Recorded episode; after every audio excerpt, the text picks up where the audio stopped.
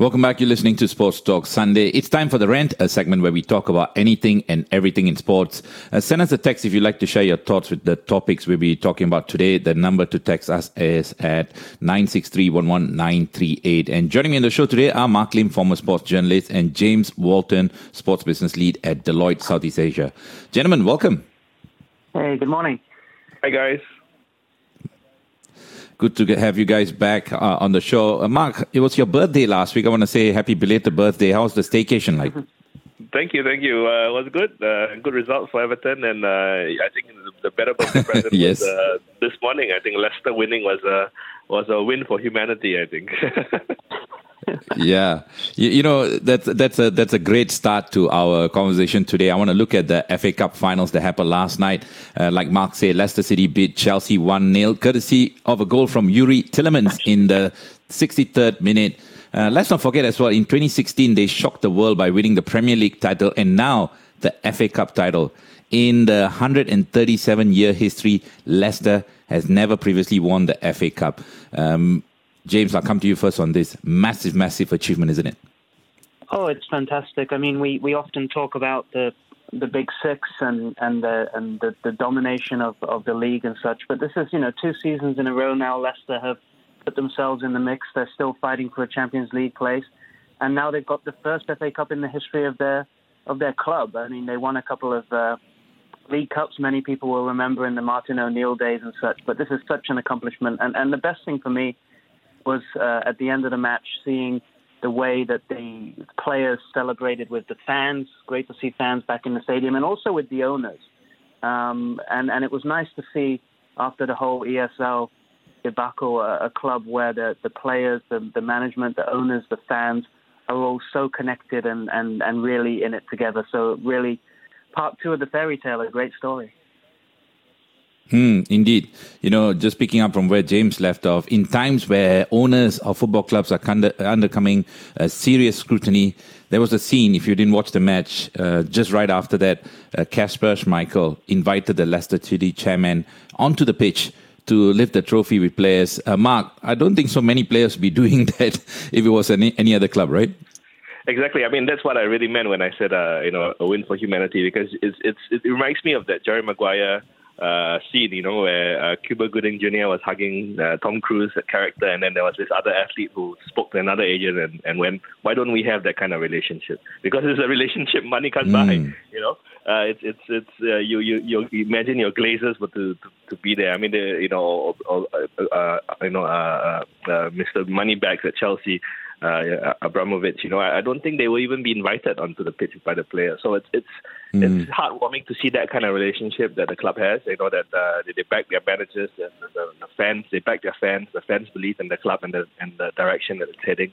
And uh, it's it's really wonderful. And obviously there's that backstory to it because. Uh, uh, Khun Vichai, which is the the former owner, died in a helicopter car crash. So his son was there. Uh, Top was was done was there on the field, honoring his dad's uh, legacy as well as uh, you know having continuing that close relationship with the club, the, the fans, and and the, the the, the manager as well. Uh, so it was really amazing to see, and I think that uh, apart from obviously the win, I think that was one of the highlights for me. Mm. You know, talking about one person that uh, former Leicester guy that wasn't really um, I suppose, celebrated was uh, Ben Chilwell because uh, the one time Leicester fullback who actually Chelsea brought on in the uh, 67 minute as a sub. Uh, the fans, the Leicester, Leicester City fans, and you know there were quite a few in that 21,000 crowd. They jeered every of his touch, James. And uh, to be fair, he could have almost given them the, the, the trophy. He, you know, with the header and Kasper Schmeichel pulled off a wonderful save there.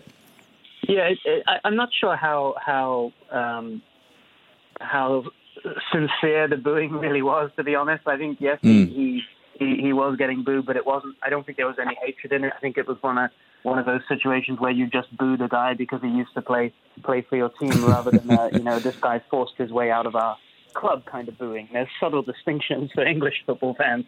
All the way up to, to the top level is you forced your way out of a club to go to our rival club, which is reserved mm. for Sol Campbell and, and certain others. Um, but I mean, yeah, Chilwell, he I mean, the first save he produced out of, of Kasper Schmeichel was was reminiscent of Gordon Banks and and Pele. You know, really getting down to that post, and and then the second one as you say, it looked like he had forced a, an equalizer with a with a, a almost comedic own goal, but it wasn't to be. But I mean, hats off to Kasper Schmeichel. I mean, he's he's 34 years old now. This is a guy. It's always baffled me how no other so-called big teams have come in and tried to to take him. When you look at a team like Chelsea, who've had all those problems over the years with with Kepa and and and, and other goalkeepers, and and he was just absolutely outstanding yesterday, and and and deserved the trophy for himself alone. Mm. You know what, gentlemen? In the other EPL matches that happened last night as well. So let's have a look at that. Uh, let's start with Leeds. Uh, they beat Burnley 4 0, and it was a good game of football and good tempo to the game as well. Um, this result really won't affect Burnley because they are safe this season. Mark, what did you make of that game? I, mean, I think Leeds are, just really showing their quality now, and you know, and, and and pulling uh, putting together quite a good, impressive run of, of form. Uh, and actually, if, if, things do go their way, they, with two matches to go, I think they, they might be even in in the shout for a for a Europa League place if if uh, you know if the, the, teams above them, which includes our beloved Everton, uh, fall, mm. fall fall through the cracks. So, uh, really good for a really good good performance, and uh, you know, and the team's really doing well. But like I think we've raised many times before uh, that this Leeds team has quite a few key players that are that are on loan. So the question is whether or not they can then convert them and uh, to a full time contract, and whether or not there can be that continuity for next season. But uh, I mean, they've surpassed all expectations. I, I feel Leeds. So they've really done well and uh, a really good strong end to the season.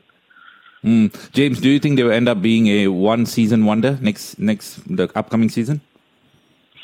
There's always there's always one team that is a one season wonder, right? So mm. I, I think they they look better than that. They don't look as reliant on such a, a small group of players as Sheffield United were. I think we would have more confidence in Bielsa as a manager, honestly, um, at, at the top flight than than Chris Wilder.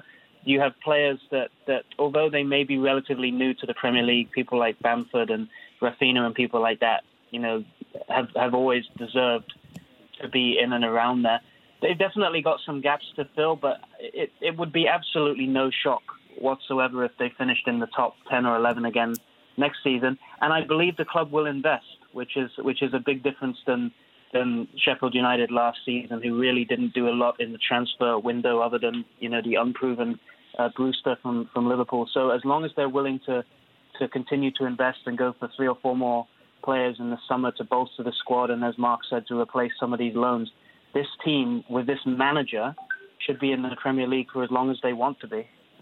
Mm. Southampton they beat uh, Fulham 3-1 at home. No real shock there as well. Decent performance by the Saints. Fulham now preparing for life in the Championship.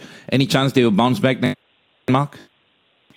I, I, I mean, it'll be tough because whenever you you you you know you you you go down, uh, you know, you get that whole situation where some of your top players leave and uh, some of the loan signings as well uh, just just just go away. So uh, yeah, you know they they it'll be it'll be tough for them. I mean, initially I thought they could pull off uh, the, Great Escape because uh, uh, you know they, they were playing some really good football.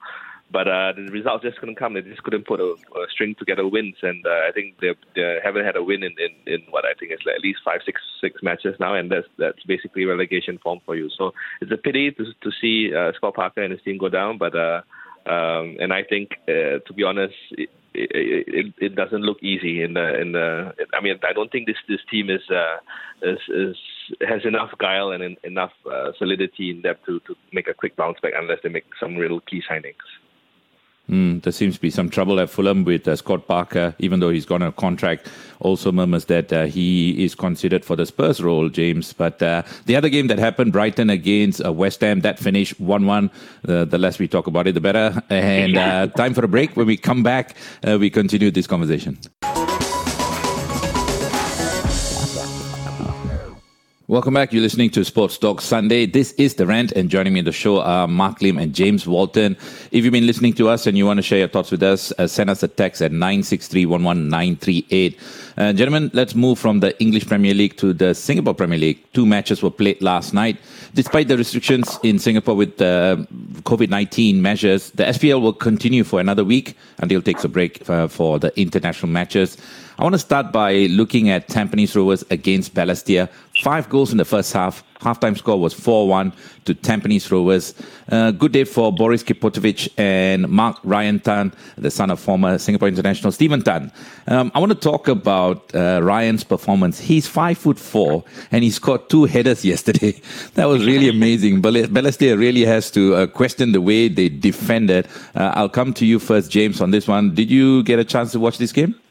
Yeah, I, I didn't get a chance to watch the game, but I watched the highlights, and like you say, just um, there's going to be some extra drills on the training pitch this week after after that one. I mean, as a Spurs fan, it reminds me of when the uh, five foot three Alan Wright scored a header for Aston Villa against us, and you really sat there and, and wondered what is what has the club come to. But um, let, us take nothing away. I mean, this this kid is a is a talent, and and it does make me laugh sometimes when you see the pictures of him celebrating with the teammates, and you think, oh, they they let that kid in there with the rest of the team. But what a talent! exactly. He he he he definitely has the, the willpower and the guts that he he could go a long way. Yeah. Yeah, absolutely. Uh, Ryaan Sanizal, he's got a nice header towards the end of the match. Uh, Tampines, they look very comfortable in the end, uh, didn't they, uh, Mark? Yeah, I mean it's it's it's it's uh, you know it's a, it's a is a, a good return to form and uh, you know normal service resume. I mean, Tampines should be should be stringing this kind of results rather than uh, struggling for a few matches. Uh, and uh, like you, I mean, like we've spoken about. I mean, I think it's it's it's it's a good all round performance. Uh, the the the the senior players delivered, and as well as uh, you know, and Mark, which is, I mean, I, again, I go back to the two headers, it was just amazing, and uh, I don't even know Stephen whether Stephen scored, scored that many headers in a in a game. I don't know whether you. Yeah, you I can't remember. But, yeah. Uh, you, you, you, know, in, he he was so good that he, you know, the, the commentator Patrick Kinghorn went on to say uh, his initials were MRT. You know, the MRT train. Yeah, you know, think about it. That's uh, that was quite uh, creative, I must. Singapore fan, particularly a Balestier um, Khalsa fan, he reached out to me via Instagram and asked me how he and a group of friends can take over Balestier Khalsa. He said he's been a fan and been questioning the ambition of the club. Uh, you know what? I might actually post that up on my Instagram later. You know, fans are starting to turn their back on local football because the club, they're just playing to participate. Can we afford to turn away fans like that, James? Yeah, I mean we've we've talked about it several times in recent weeks that it's pretty clear that the SPL has has a an, A and a B league within it. That there are four teams that have invested in their squads um, and and invested in their coaches and and are, are up there challenging. And then there's four teams, which is led by Balestier, but also you know Geylang, Tanjong Pagar, and, and obviously the Young Lions, who really are there just to make up the numbers. It's like the good old days growing up of watching what was the WWF, and there's the there's the, the wrestlers that can win the title, and then there's the wrestlers that are there to, to give a little upset every now and then, but but mostly to get beaten up, you know, and fill in the card. And it's it's unfortunate, and it does lead to questions. And as as Singapore football thinks about privatization, um, you know, will that mean that Geylang and, and Balestier in particular get get you know, privatize, get owners that are willing to invest and, and compete because it's not healthy for, for football to have this. And, and what the experience of the past has shown is that eventually these teams will either uh, disappear or get merged into another team um, or drop down and not and not come back up. Uh, and it's important that we have at least six, seven competitive teams in, in that Premier League who, who at least are fighting to get into the uh, continental places. Mm. Mark, what do you make of fan-owned SPL clubs? Uh, I mean, it's a, it's a nice uh, thought, and I, I, think maybe at, at, the most I would give it uh, at, at, a level where you, you own a share of the club. But I think it might be tough in mm. terms of uh, you, you know if, if if our so-called uh, football administrators who I wouldn't say uh, are world class or, or, or, very experienced, but even if they have had uh, you know a, a, a, bunch of experience from say managing from from the Premier League uh, from the old S League days and all that. Uh, if they can't really run it, I think it would be tough for a fan who's not exposed to any sort of football administration to, to run it as well. So I think uh, in terms of engaging fans, in terms of having a, a, a shareholders meeting or you know or, or, having a town hall session where fans can actually give their input and and, and uh, you know suggest maybe even suggest ways in which for the club to improve or to reach out to, to the community. I think that's sorely missed, and I think that definitely has to happen. But uh, where a group of fans, if they are if they are just everyday Joes and uh, you know just taking over the club without any expertise or any any form of uh, a real business model or business plan, I think that could be could be dangerous. But uh, yeah, so I mm. think, but I, am not you know, uh, totally against the, fact, the, the, the fact of fans being more involved in the club. You know, nothing is more dangerous than a management that has a lack of ambition, Mark, unfortunately.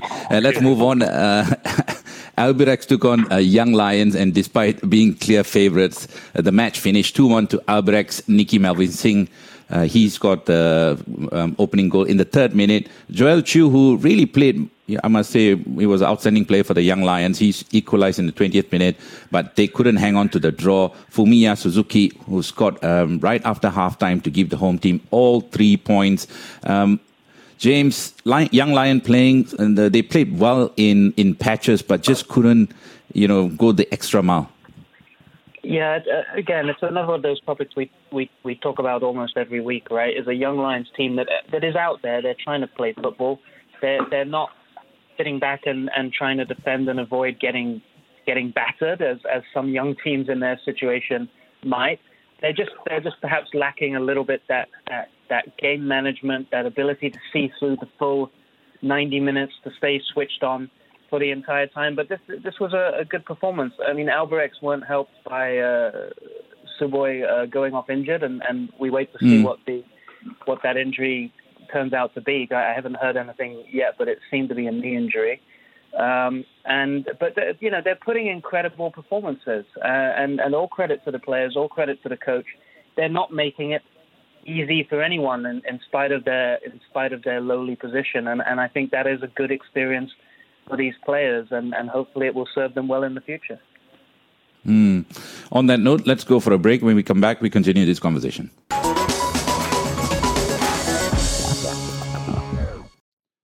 Welcome back. You're listening to Sports Talk Sunday. This is The Rant, and joining me on the show today are Mark Lim and James Walton. Gentlemen, I'd like to talk about an incident that happened in the match between Manchester United and Liverpool last week. After the match, Jurgen Klopp went over to Sadio Mane to shake his hand, but Sane, he, Mane rather, he refused and walked away. Uh, the Senegalese obviously wasn't happy with his manager only coming on as a 74th minute substitute in the win over Manchester United at Old Trafford you know, it's very strange because many Liverpool fans view Jurgen Klopp as something of a cross between a father figure and a good mate. This season, however, it's been very different. Um, James, what did you make of this incident? Yeah, I mean, it's it's difficult when you're a team that had been on such a, a fantastic run and, and, and had their Champions League success and then their Premier League success, and then this season has been has been a battle for them with the various injuries and the other things going on and it, it's difficult for a manager to keep that that feel good feeling in that situation. And sometimes it even helps, perhaps, to to get a little bit more of an adversarial um, feeling going in the camp, a feeling that everyone is against you and what can you do about it. But this situation, there's been a little bit of friction all season. There's been a lot of talk amongst the fans about whether Sadio Mane and, and Mo Salah really get along and whether Mo Salah passes to to Mane.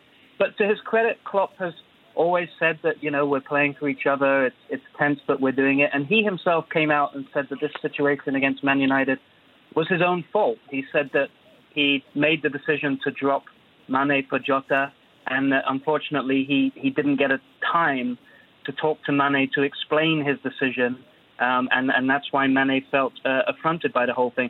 But I think it's difficult when you're a player when your team has just won 4-2 at Old Trafford the way they had and played mm. the way they had, and, and you've come off the bench, to, to be angry and behaving like that makes you look a little bit childish, to be to be honest. Um, and it will be interesting to see um, next season if all the players are still at the club, whether the, the atmosphere picks up and changes again, or whether that little bit of friction between Mane and Salah is still there. Mm, that's a great segue to my next question to you, Mark, because Jurgen Klopp, he handled the question in the press conference very well. I must say that, uh, you know, saying that as a player, he was like that too. Do you think it's time that they started looking for someone uh, to sell, you know, Mane to? Or, yeah, what, what do you think? Sadio Mane uh, going to Real Madrid or, uh, or, you know, another team like that? I mean, uh, you know, there's, it's been long documented that, uh, that, that, a lot of players don't get along. I mean, you look at uh, the best the best example is Teddy Sheringham and Andy Cole. I mean, they both couldn't stand each other, but they still went on to win titles together. So I think so, it, it, it's easier when you're winning, and uh, you know, you, you look past that, that whatever personal differences that you have, especially since the team is winning anyway. But when the results don't go their way, and I think that's when these cracks seem to appear bigger, and also people make make a bigger deal out of it. So, in a sense, it, I mean, I think Mane is still a a, a, a, a, good talent, a tad too petulant. I mean, as as what James mentioned as well. You know, you, basically he's he's a grown man, but he still behaves like a child when he gets off the field like that. But uh, but I feel it is. I think Liverpool could still uh, get the best out of him. Uh, um, you know, in this day and age where transfer fees, I don't think because of the pandemic aren't going to be huge anyway, unless they can get in, mm. get, get him out, ship him out for a huge amount of money. Uh, I, I think he's still a, a world beater, a world quality player, and then I think if they get their first eleven back next next season with Van Dijk and Henderson and all that. Uh, I think they will still. I'll be surprised if they don't uh, become a, a, a, contender straight away again. Uh, but going back to what you said about about Klopp managing it, I think I mean he's he's really a, a, a class act when it comes to managing the press and uh, and, and you know and, and and squashing things down. Unlike Mourinho, who does it in his in his own way uh, and deflecting it by creating more controversy.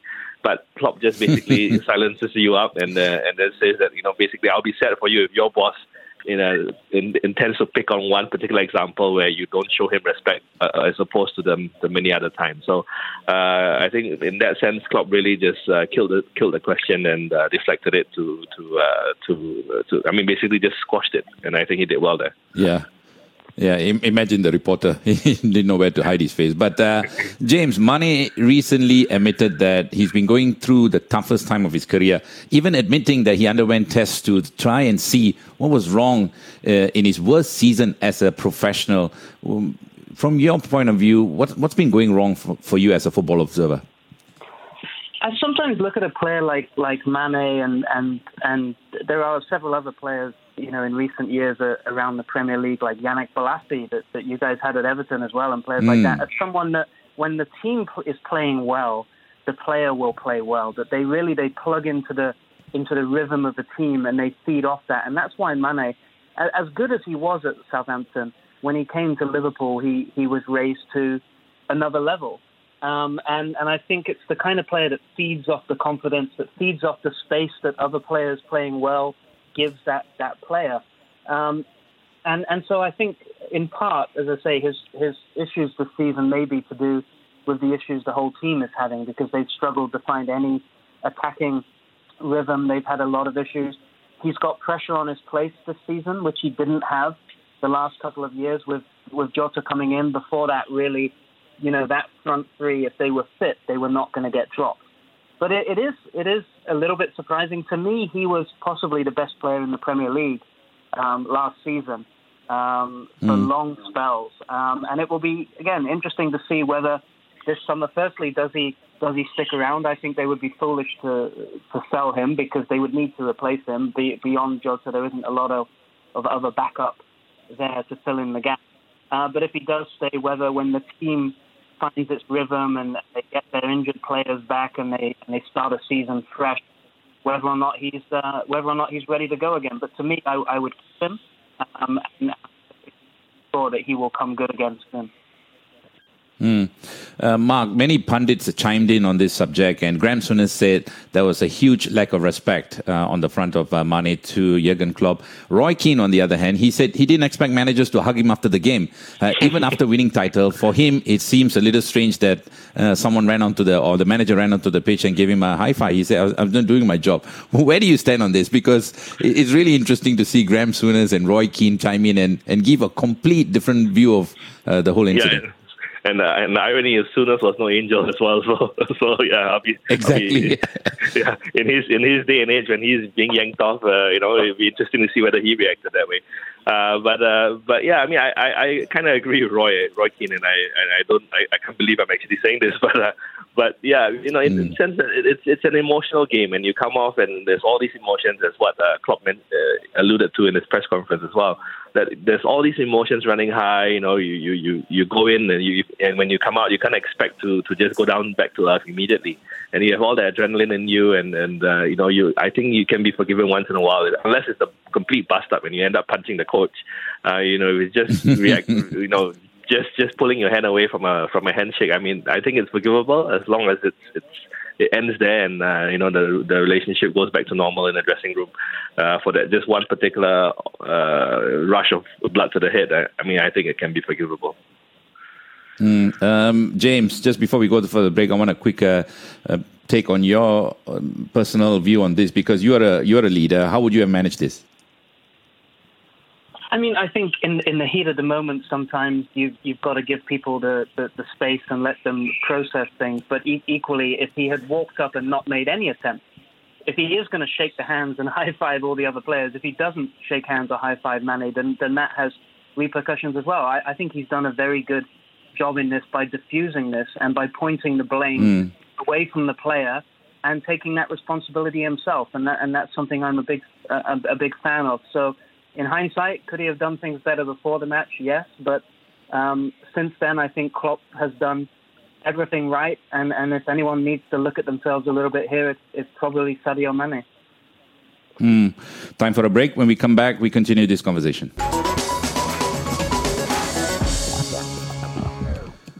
Welcome back. You're listening to Sports Talk Sunday. This is The Rant, and joining me in the show are Mark Lim, former sports journalist, and James Walton, sports business lead at Deloitte Southeast Asia.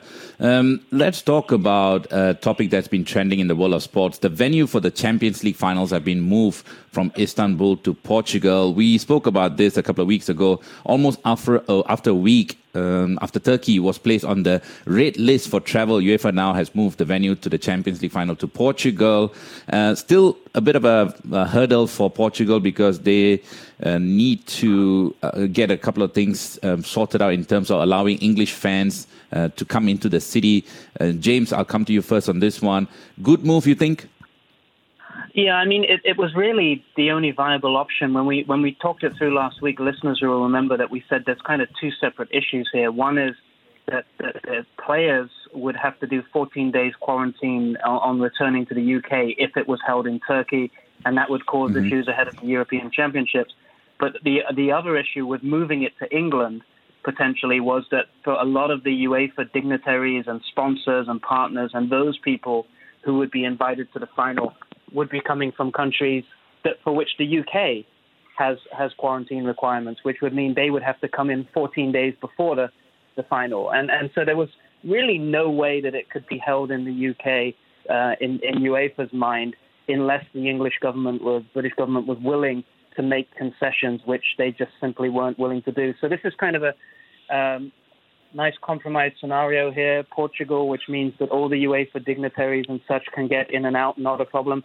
For the supporters, it's, it's tough. I mean, on the one hand, they're going to have to spend money um, to travel, um, which is not the easiest thing in, in the current economic uh, climate in, in the UK at the moment. But the way it's being set up is, is they're calling it basically a, a 24 hour round trip bubble where the supporters will mm. literally, under an agreement probably managed by the clubs, will be flown in, they'll be tested, they'll be kept together in a bubble, they'll be moved to and from the stadium and back to the airport they will literally they will not step foot outside of that bubble. So there's no staying overnight. There's no hotel rooms involved.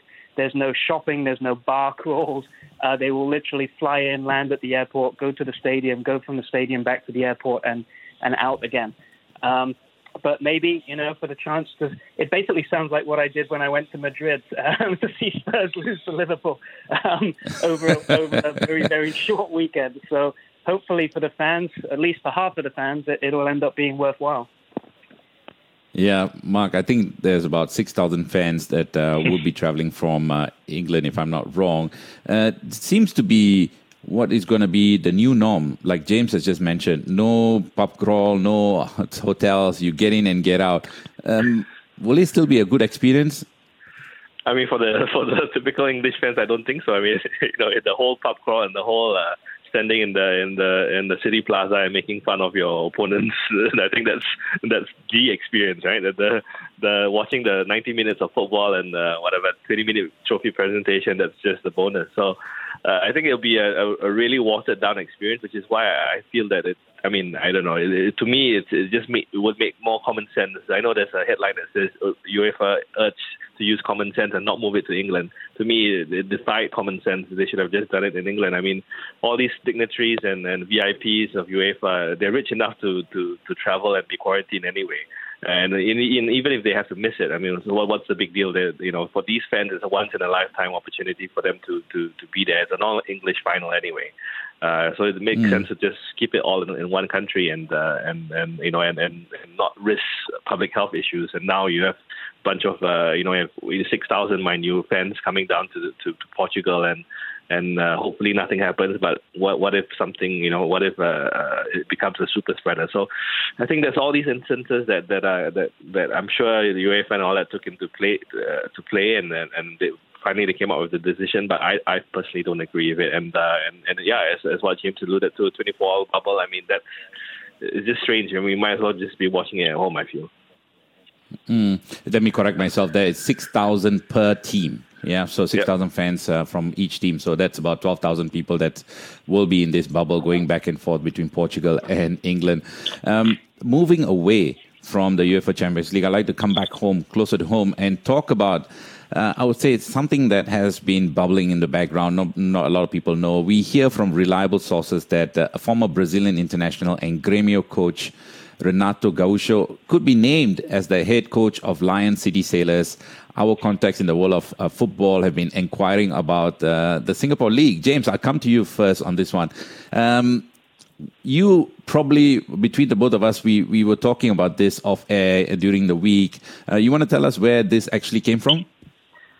Yeah, it, it, it's an interesting one because it, came via some some Brazilian uh, who said that this is linked on, uh, and, and, and they've got it from some, some quite reliable sources that there's at least been some kind of contact, whether that is agent contact or or whether there's been talks, um, and and that it is at least worth following was was the feedback that I got. And and what was interesting was originally it was just oh he's going to to Singapore, and the person that relayed it to me um, doesn't know much about Singapore football and, and was and was talking about uh, Tampines and other teams, which just sounded very wrong. Um, but a bit more digging is suggesting that this may have some connections to Lion City Sailors and, and, and the fact that Sea obviously and, and Shopee is, is going strong into the Brazilian market and, and trying to build their, their e-commerce empire in Latin America. Uh, and, and so a, a, lot of the information here kind of kind of checks out in terms of the, the logic and the current situation. Obviously, Renato Gaucho has been out of a job um, for a couple of months. He's never managed outside Brazil. Um, and he has a history as a journeyman. He, even as a player and as a manager, he moves pretty much every single year. Uh, but this is a coach who won the uh, the Copa Libertadores, which is the South American Champions League, um, just a couple of years ago with with Grêmio. So he's a coach with a good reputation. Like I say, is is there more to it than just agent uh, agents trying to put people's name in the mix? I guess we'll find out in the next couple of weeks. Yeah, I mean, but it makes a lot of sense. You can you can see that how strategic they are trying to do that, right? Uh, uh, Marc, he's definitely a big name. Like James said, he won the Copa Libertadores, and he was also named the manager of the tournament in 2017. Is he the best choice uh, given where they are at the moment? You think? Uh, I mean, again, given the fact that he's never managed in Asia before and he's still an unknown uh, entity, you know, you, if you, you, Google, you Google his name, uh, most of almost entire all of his uh, articles are uh, are in Portuguese. So, uh, so obviously he hasn't really made the news outside of Brazil. Uh, but as you mentioned, you know, he's he's uh, he's, he comes with an impressive resume. You know, having managed uh, some of the top teams in, in, in Brazil and having played for them as well. So I think uh, in terms of the pedigree, he's probably a good coach, and it's it's uh, something that Lion City Sailors could could use. But the fact that he hasn't managed in Asia uh, throws a big question mark on on um, the culture of football here and uh, and the way football is, is run here, which is you know really quite different, and it, it can be a culture shock for someone who's who's not exposed to, to football in this region. But um, is what you guys were mentioning earlier. You know, in terms of a bigger picture, it, does seem uh, it does make sense for them to, to go bigger into Brazil. Uh, you know, Sea obviously um, uh, is is a big game distributor as well as a, a, a, developer, and Free Fire, their their esports game, is huge in Brazil. So that could be all the different uh, underlying mechanisms in play uh, into why Brazil mm. is a strategic location for them. Uh, so, but yeah, I mean, if, if it really is, it, it's a it's a good quality signing and, and definitely um, a, statement to to Sea's ambitions and uh, and having signed again, uh, you know, a, a, Brazilian for almost three three three million dollars. So I think it's it's in in that way, yes, they head in the right direction. Just unsure about his uh, his expertise in, in in Asia. James, it's amazing, isn't it? We earlier talked about a club that lacks ambition, and now we got this club that's uh, full of ambition that, that, that, wants to uh, bring on top names, and you know they're looking at the business side of things. You, you know, do, I want to ask you this, right? Because uh, not to beat the dead horse, uh, but this can be really good for the Singapore Premier League, isn't it?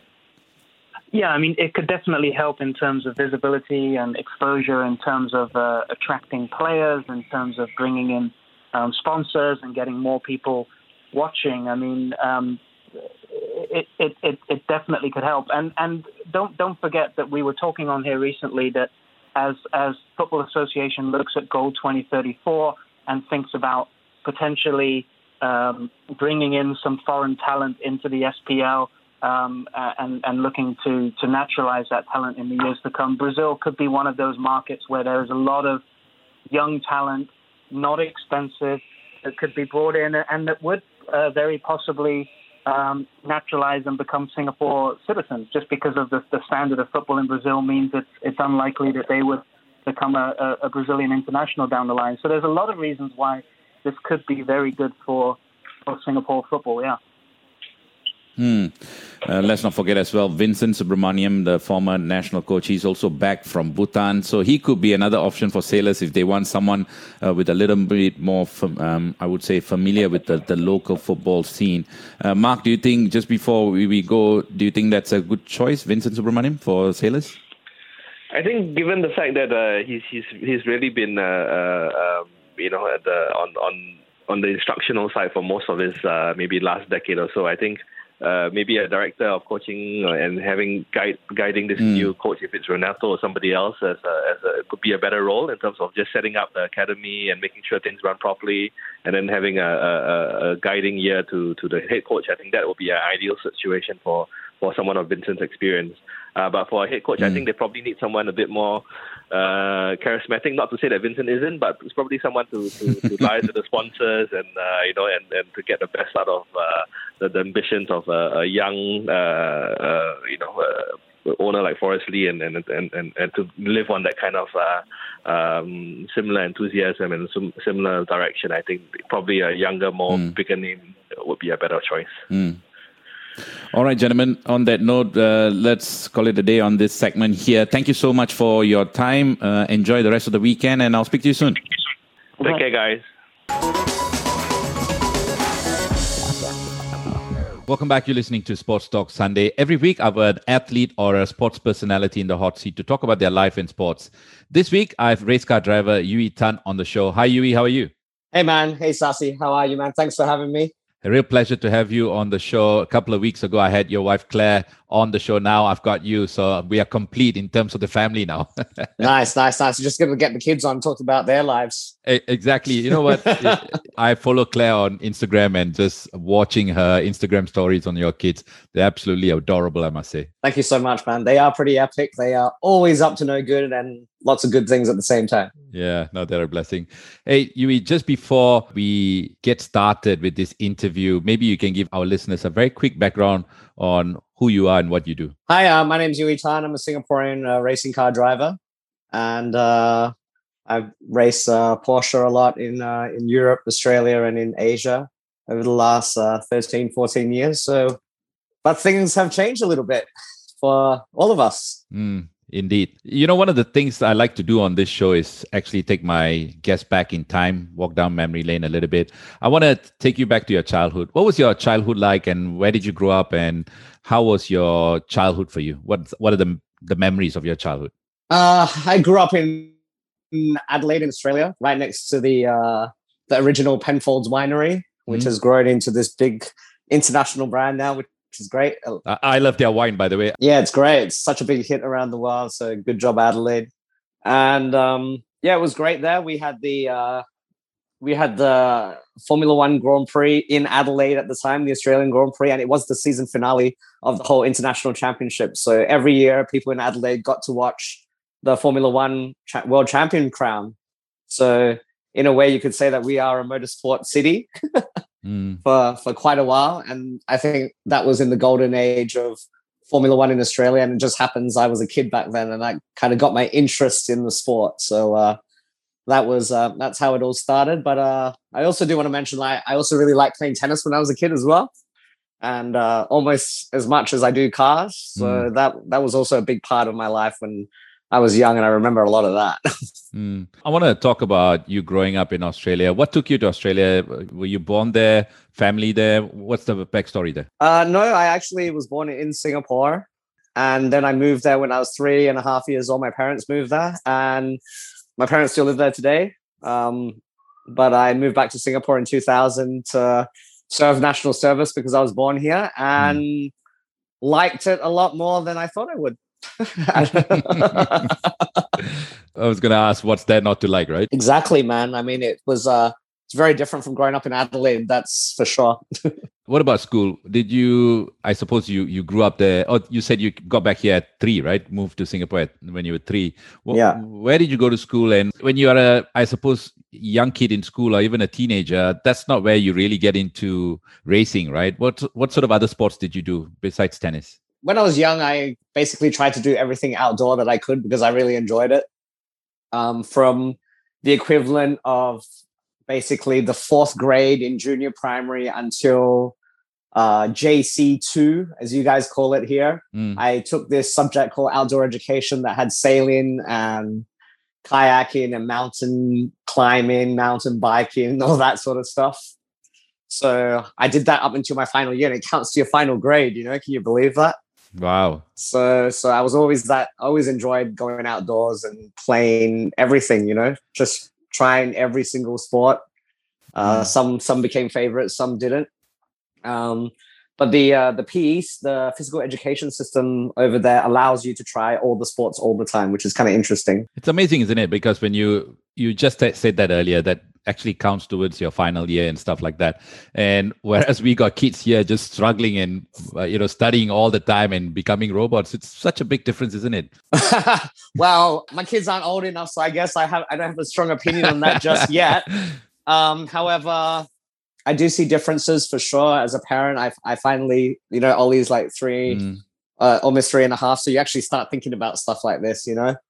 Um, but yeah, it's a different way for sure. Like uh, for me, a lot of everything that I've done in my life up until today is based on sport and the the mentality of playing sport, all the way down to like school tennis on a Saturday morning. In a way, the mentality is the same as the Singapore Grand Prix. You know what I Mm. mean? Yeah. Yep. So Absolutely. it's something that you can have from when you're young and when you're young it, it just it's just like a thing that you know on saturday morning tennis it's not like a big deal you know, did you have a sporting hero growing up?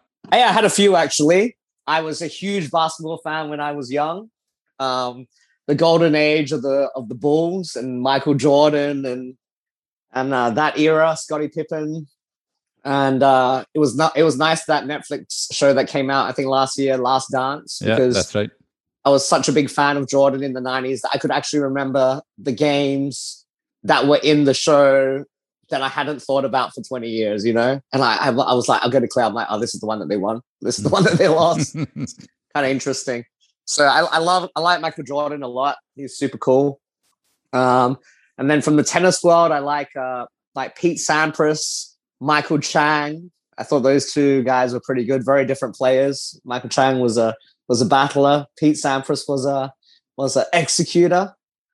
And uh, then in Formula One, I had uh, Ayrton Senna and Michael Schumacher. So I, I like those guys, both very different dudes as well. One's a very spiritual, committed competitor. One's a very committed, scientific.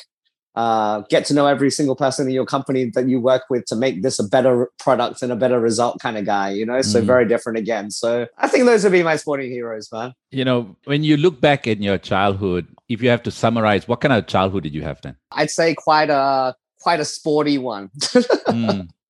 Yeah, yeah, yeah. Enjoyed all the camping and sleeping under the stars and all that kind of thing. It was a great way to grow up and and growing up in in a in a smaller place, it's quite normal. Like everybody has the option if they want it. Like some mm. people don't like it, but every it's kind of forced upon everyone at the start of life.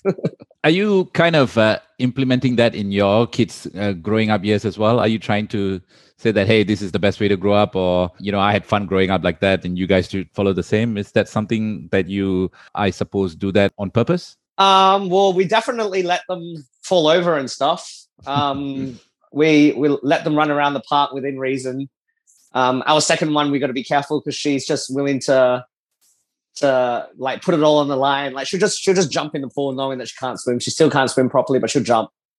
You know, so so that's uh, you got to watch it. But we try not to control it too much within reason because, um, you know, like just little things like uh, like I used to jump off like the third story of this little kids playground that we had that was a ship in school. You know, like just just having that kind of coordination as a six year old when you look back you're like damn that's dangerous but what's the, what's the worst that can happen you know? So it's worth learning how to jump around and climb trees and stuff like that within reason. Yeah.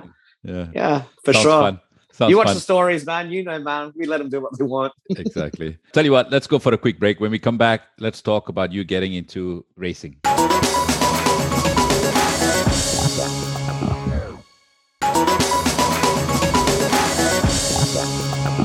Welcome back. You're listening to Sports Talk Sunday. I'm joined on the show by Yui Tan, Singapore race car driver. Yui, at the age of 26, you started with your first Porsche car racing championship, I suppose. How would you talk about that opportunity and how did that come about? Well, the, the I think the whole thing uh, started probably around 2004, actually. In 2004, I would have been, I don't know, 21 or something like that. Mm. Um, and, you know, kids spend money on different things when they're kids. But one thing I always wanted to do was try and save up some money to go and do driving courses, you know? So I had the opportunity of going to do the Porsche driving experience in Australia and uh, did four levels over two years and gave me a foundation just to drive better, you know? So it was the first time they used computer data uh, to measure how I'm steering, how I'm braking, how I'm accelerating. So it was the first time that I I got into driving from a scientific point of view, which was very interesting. Very interesting, you know, like uh, so that that was that was good. And then after that, um, I remember 2008 Singapore Grand Prix. I was there in the stands and I was watching the Porsche race. Mm. I knew some of the guys in it, and and it, it was just it was just so epic to have a Formula One Grand Prix in Singapore as a racing fan and someone that wanted to race all their life. Like I have got I've got to be one of the happiest guys ever in this country because because I was living and breathing that sport for since I was a kid already, you know. So it was like a dream come true. Um, so in 2008 there was an economic crisis. I remember, mm-hmm. and uh, I think the Monday before the uh, the Grand Prix weekend there was your uh, your Lehman Brothers, and then on Tuesdays was like your Prudentials or what? I can't remember what what company it was. Maybe AIA. No, it was AIA. Sorry, Prudentials, AIA on the Tuesday, and and people started selling cars and teams and stuff like that.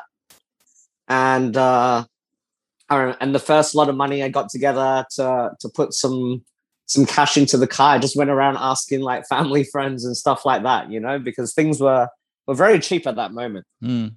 So uh, that's how I guess that's the short story of how I learned how to drive versus getting into this sport because actually uh, driving the race car on the track for the first time was a rude awakening about how much harder and different it was to driving a road car fast on a track. You know, it was uh, it was a completely different experience, almost a different sport in a way. I was going to ask you the barriers to entry for someone to get into racing is so high, right? Like you said, it costs a lot of money. You got to almost kind of have a bit of an influence and be affluent enough to chalk out that kind of money do you think that you probably were in a in a good position to pursue your dreams in a sense as compared to many others who probably dream about being a race car driver but just don't have the access absolutely i think i was lucky in the sense that although people weren't willing to fund me too much for it i wasn't worrying about my life at the time because my, my family were was supporting me well and that sort of thing. So it gave me the mental capacity to take that opportunity to see what could be done with it, you know? Mm. Um, however, if somebody could turn back the clock and teach me the science of how to do it before I got into it, there'd be no need to raise money to do it on the job, you know? Yeah. You you could have someone telling you what it is. And actually the the actual skill set behind it, the driving aside is something that a lot of people know in Singapore already, you know, like social media influencers or uh, people that that uh, persuade people to market or buy things, you know, in that sort of way. You are representing uh, the the brands on your car, hmm and Porsche Carrera Cup is the biggest marketing trampoline uh, in in Asia internationally as a motor racing culture. So it made sense to join the place that was that had the most viewers in the first place because in theory the sponsors would be easier to sell. I wish I wish someone told me that. well, I suppose you learn on the job, right? But it was different back then because social media wasn't a big thing back then. I mean, when you think about social media or the internet, it's still only about less than 30 years old. So, but was that era social media already popular back then? It wasn't. I didn't even have an Instagram when I started racing. Um, but but you know, in in 2008 or 2009, that's that's the most futuristic year of the world. So everybody thought Yeah. everybody thought that it was good already. And I think two major differences were that we always had to be in the newspaper all the time in the past. Mm. Um, that was a big thing. Um, and then as time grew on, there were many other ways uh, to tell the message, you know? Um, yeah, I guess live events were a much bigger thing back then for sure. Um, and uh, and conventional media distribution for sure compared to today. So the world has changed a lot. Um, the other major difference I remember is that people used to watch videos much longer. So like we could make like seven to ten minute documentaries of what happened on the weekend, and people would watch it. You know, Hmm. um, like even ten years ago, people would watch it, but like now it's um, now it depends on the platform. But like even videos, sometimes people just don't watch it; they just scroll through. You know, it's different. It's different. It's changed a lot. Yeah, we don't have the same patience that we used to have. I want to talk to you about the lessons you learn. Maybe someone listening to this show might be able to pick up a gold nugget or two from you.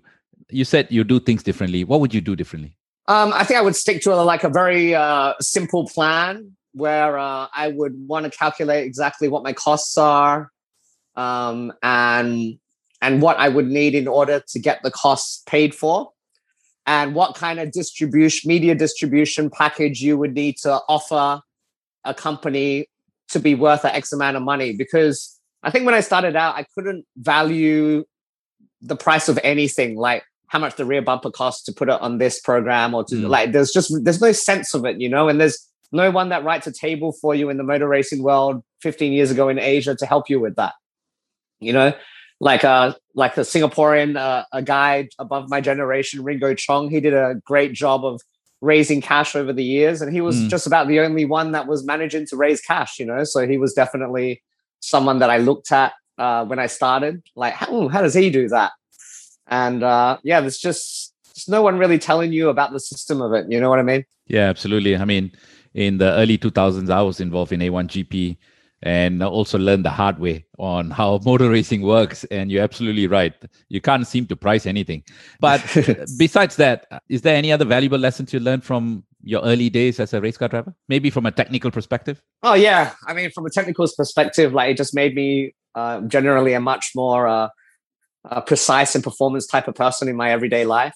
You know, like by the time you you start going after the tenths of a second, because you know you could be watching Carrera Cup and one guy is one and a half seconds a lap slower than the other guy uh, at the Singapore Grand Prix, which has 23 corners. You know, Mm. so that's like that's like what? That's like uh, eight hundredths or or or what? Less than a tenth of a second per corner difference between a guy that looks much better than the other guy.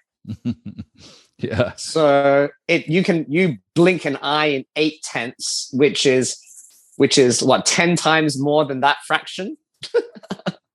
and then and then you fight over that sport. So it, it really, from a performance technical point of view, like everything becomes in much smaller segments, if you like, you know, and there's a lot of performance that can be gained by small things. Absolutely. Let's go for another break. When we come back, we continue this conversation.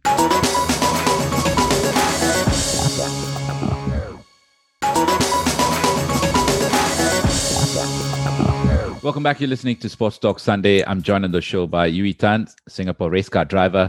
Yui, let's talk about 2015 because you joined Team Jebsen, one of the most formidable teams in Asia. And that year, you actually won the championship title in the Pro-Am category. So you just went from participating to becoming a winner now. How did that happen? Yeah, that was pretty cool. That was also a sum of many years of a story, actually. I met a uh, a very, very good engineer by the name of Minal that also came from Adelaide, but we didn't know each other in Adelaide. And uh, he uh, he had worked in Formula One and worked in factory teams at BMW at the DTM level and at the endurance racing level in Europe.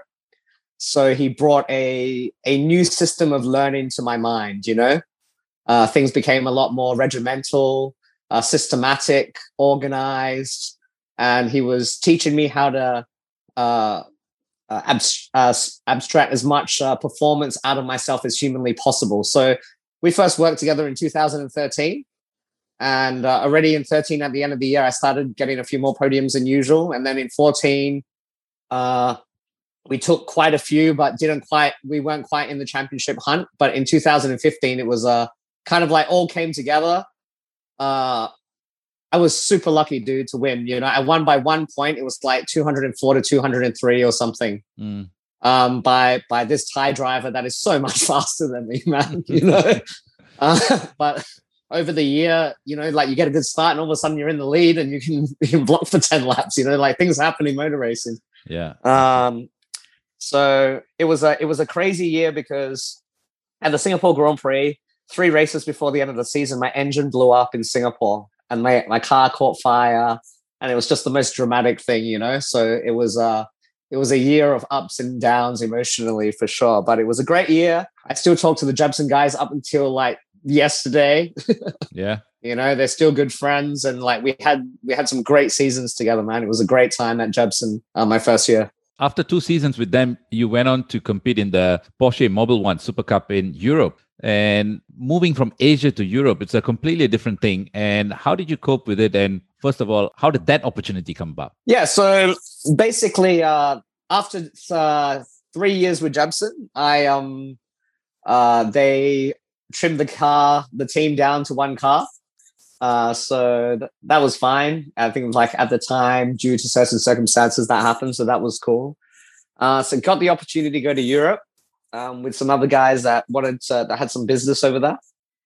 And um, all of a sudden, I was in the Mobil One Super Cup, which was a ridiculous dream come true. Like every round is Formula One, Europe, Formula One, the the most insane tracks you've ever seen in your life. It's it's different from Asia. The track configuration, I would say, is far more dangerous I think uh, they were built in a time where cars were much slower. You know, some of those tracks are like 70, 80 years old and stuff. Um, so so it was very different. The um, the competitors were much less friendly than in Asia.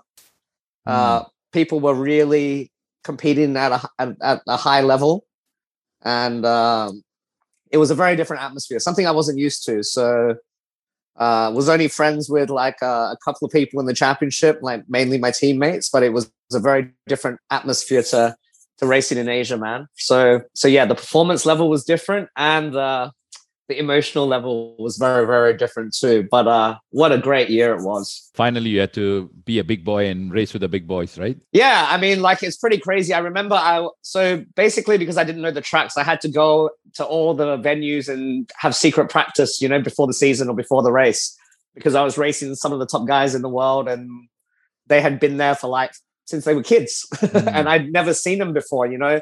Tracks like uh, okay, I couldn't race Monaco, but I, I happened to race at the Monte Carlo Grand Prix, which was insane. Or tracks like Silverstone or Barcelona, um, uh, the Red Bull Ring, uh, Spa Francorchamps. These are all like classic tracks that are very difficult. Uh, all the racing simulator guys will know that. And uh, and yeah, so we I had to try and get a jump. And over there in Asia, I think it's like you have to qualify within 113% of your category. You know, Mm. In Europe, you have to qualify within 107% of the top guy. They don't care what category you're in. If you don't make the cut, you're out. wow. So so it was uh it was different thing emotionally, but I felt up to it and we we we always did pretty good. So yeah, it was uh it was a great time, man. Yeah.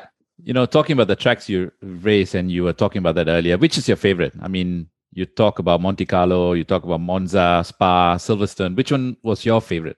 I'm going to say that my favorite tracks in the world, in no particular order, because it's really difficult, would be Singapore Grand Prix because it's on home ground and it's just unbelievable to do that kind of speed on streets that we drive on, which is cool. um, and uh, obviously, being on the home ground, like people actually know that you're racing there, and it's good to have support and all the rest of it. And then after that, there's Spa-Francorchamps in Belgium, that was one of the craziest circuits I'd ever been to because it was so damn fast and the elevation and the hills and Eau Rouge and stuff was just like, I mean, you play it on a game, but you go there in real life and go flat chat down to the bottom of Eau Rouge. I mean, it feels like feels like your knees are in your mouth, you know?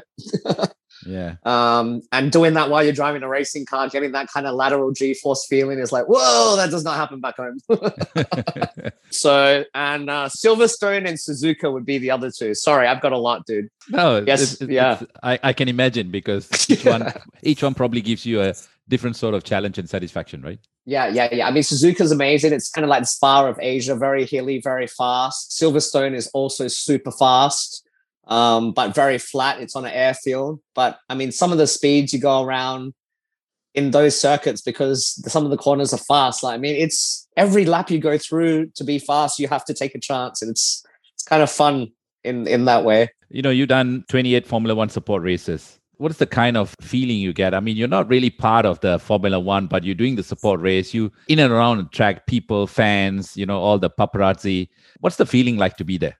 Feeling's fantastic it's uh it depends which country we're in sassy because you know like sometimes some formula some carrera cups are are very much part of the formula one. You know where i grew up in adelaide there's like a, there's like six races on the weekend and we go and sit there and watch all of them. Um so like for example i think at silverstone there would be over a hundred thousand people that watch the porsche race. Wow. Yeah i know. They're into it man. Yeah, uh, yeah. um but the atmosphere atmosphere is uh, amazing. I remember in when i was in silverstone we had this these quad bikes because the compound was so big. So we're all just running around on these quad bikes to go and get hot dogs and go and meet your mates and bring bring your mates in for gate passes. I always have to go to the front to meet them yourself and great atmosphere. Singapore Grand Prix, absolutely fantastic. Um, you're on the warm up, like you recognize people in the crowd, you know. wow, like, like, yeah, you're like, oh my god, that's my mom. She's standing at the fence, crazy. Um, so uh, yeah, atmosphere is great. Uh, the events are great. Yeah, I, I'm. I'm actually hoping. I mean, I know about the news that happened today. Everyone in Singapore, but uh, you know, I'm hoping that uh, the Singapore Grand Prix is on. You know, because I, I plan to be in it if it's on. you and everyone else listening to this uh, show, I suppose. All right, yeah. let's go for another break. Come back. We talk about what you've been up to lately.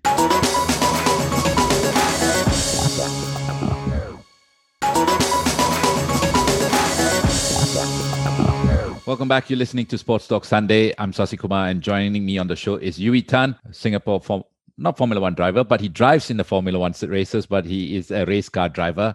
Uh, Yuey, let's talk about the personal side of things, I suppose.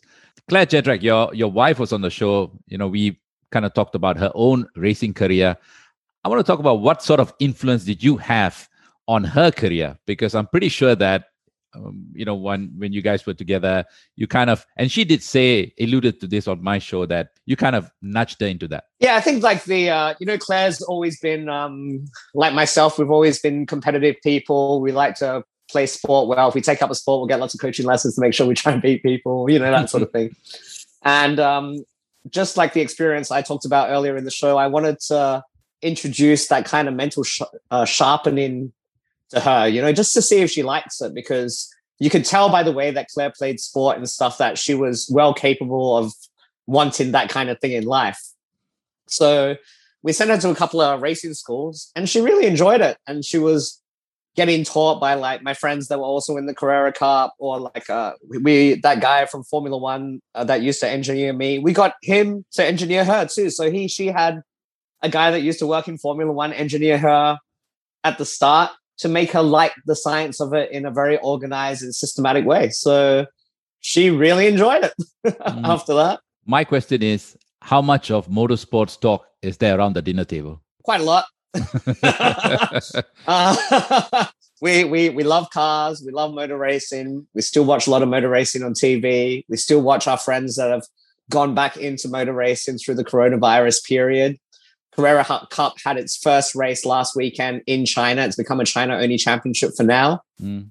Um, there has to be systems at which uh, they can travel to Singapore and get back to China. I think if if international sport were to happen, kind of like the World Economic Forum, but I guess we're still a few months away from making that sort of decision. And currently, you work with a robotics company that is looking to make impact in the healthcare, mobility, and security industry. Can you tell us about you know the robotics company that you are working with and working on now? Yeah, so luckily, Sasi, I'm glad to announce that my life is still really interesting because I've joined this company. Mm. It's it's called OTSAW. Um, they have a subsidiary called Northstar that uh, deploy a lot of their technology in the facility management industry. But basically, what we do uh, is that we are robotics and artificial intelligence company, and um, it's a, it's a Singaporean uh, company. It's been around six years, and its claim to fame is that it's completely worked out how to do autonomous navigation. So it was the first company in Singapore to get like a, a P1 license for uh, autonomous navigation for their delivery robot. So that's a really big thing. But um, what makes this company so interesting is on top of the autonomous navigation technology that it has, which which gives it a massive bump ahead of everybody already, it can now put different payloads on top. So we've got the last mile delivery robot. We've got a UVC LED disinfection robot that was actually uh, uh, designed in Singapore and tested in a lab a laboratory against coronavirus. So it is a lab tested coronavirus killing robot. Mm. We're putting them in shopping malls, hospitals. We're putting the bulbs inside uh, facilities in Singapore right now. As you can imagine, people are definitely calling up a bit more uh, recently about it. And I hope it becomes a national standard because it's going to help. Mm. So that's pretty cool. Is that keeping you busy? Is that like a full time gig for you now? Yeah, it's pretty much. So uh, uh, Claire and I and Alan Wu and this other guy called Mitch Chapman, we all work uh, in the marketing forum, and uh, we've learned a lot about how how these this kind of robots can can help because they they actually have a security and a concierge robot as well. So they've got kind of like a nice suite of solutions, and it's become uh, basically a full time thing. It didn't wasn't planned that way at first, but um, we really like the CEO. His name's Ling. He's a super good dude. Speaks like Yoda. Speaks backwards. uh, very wise dude um, learned mountain biking when I joined the company. So we go mountain biking and have meetings on the mountain bikes every week, which is a great way to do it because I of all my outdoor stuff, you know. um, and uh, yeah, it's just been very exciting, man. So I think that's why it's kind of become a full time thing. Let's bring the focus back to motorsports. And when you look at the Singapore motorsports scene at the moment, what do you think needs to improve or perhaps be done so that we see more Yuey Tans coming into the scene?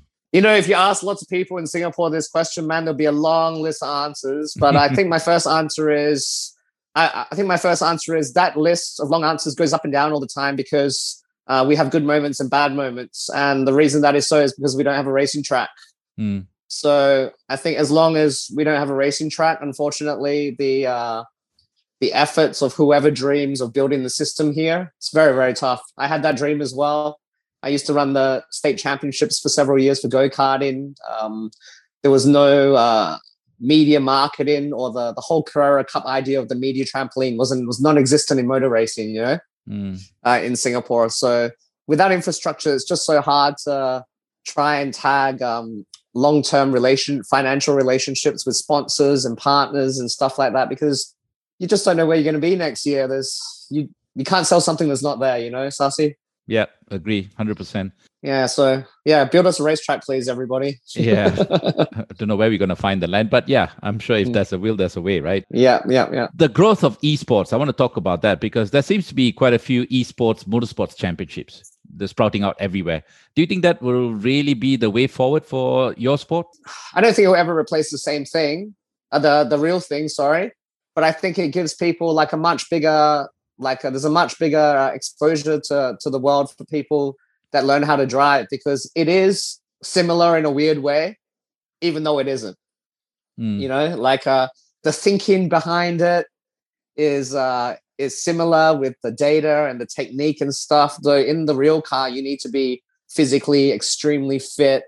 You know, put up with uh, heat at the Singapore Grand Prix of almost sixty degrees Celsius in the car while driving the car. You know, like that kind that kind of stuff. So it, it's it is a different sport in a way, but I'm really glad that it's taken off and it's here to stay because more people can learn about motor racing and more people can dream about driving a car even just one time in their life.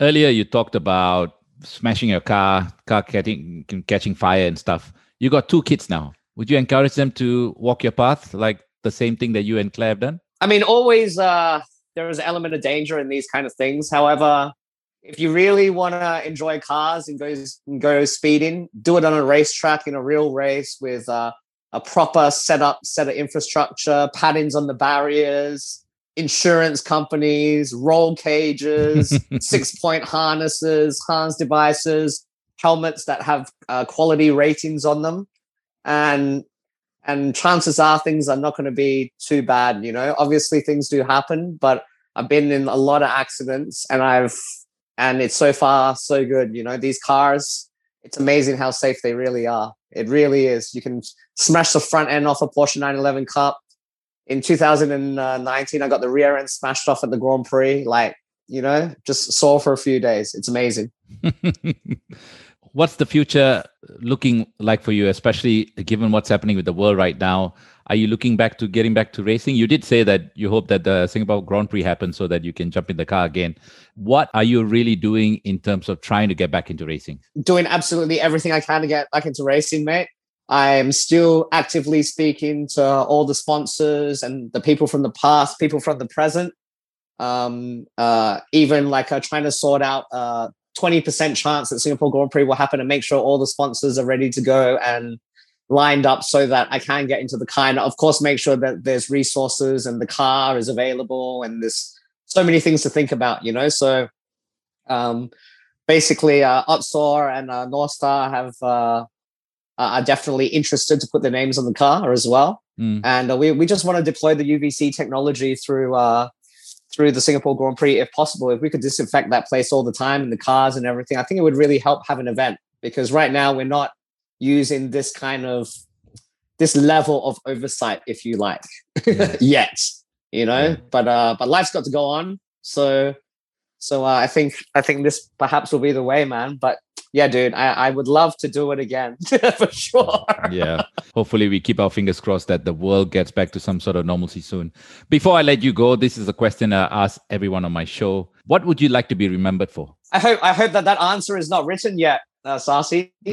um, I, I, would like to. I think this what we're doing right now. We are we're so excited about because going racing has been a huge amount of fun. You know, traveling with the boys, making the best friends that I have in the world. In some some instances, it's been it's been phenomenal. You know, but this next stage in life could be uh, making an, making an impact. I know that sounds very uh, that sounds very airy fairy in a way, but if we if we could do something to change things uh, in Singapore, whether it be to help with the virus or whether it be to uh, change the way that things are delivered to the door because of the increase in uh, in consumer online sales. I mean, that, those are really exciting things that I've never really thought about in my life. You know, mm, absolutely. so, yeah, so to make a difference in a in a larger scale is an exciting thing. So I hope I do something better than what I've done so far, man.